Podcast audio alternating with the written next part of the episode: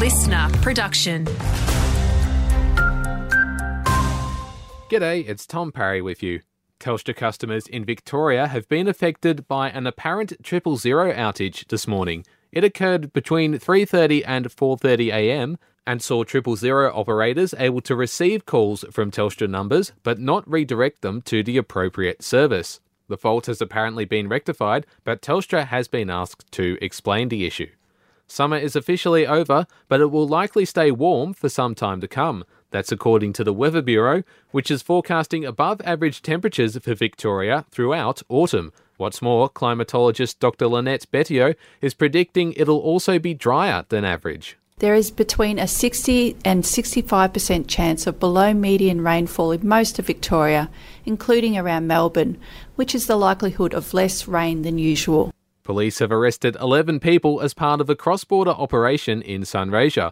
Occurring last weekend, officers from Victoria and New South Wales took part, among them members of the Air Wing, Dog Squad, and Highway Patrol. Those arrested include a 17 year old male who allegedly broke into a home and stole a car. He will face the Children's Court at a later date. And Bendigo's Hargreaves Mall is now home to the Dja Dja Wurrung Cultural, Tourism and Creative Arts Hub. It was officially opened last night. Cultural Immersion Coordinator Kyron Kerr says the hub serves an important purpose. I wouldn't say spread awareness, but um, give Djaara culture a bit of a public face, and it also gives Djaara members and the community uh, a safe space to go and, and you know really practice culture and, and express their, what culture means to themselves.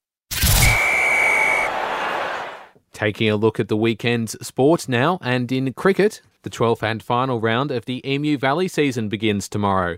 Ladder leaders Spring Gully have the bye, leaving open the opportunity for Mandurang or United to clinch the title of minor premiers.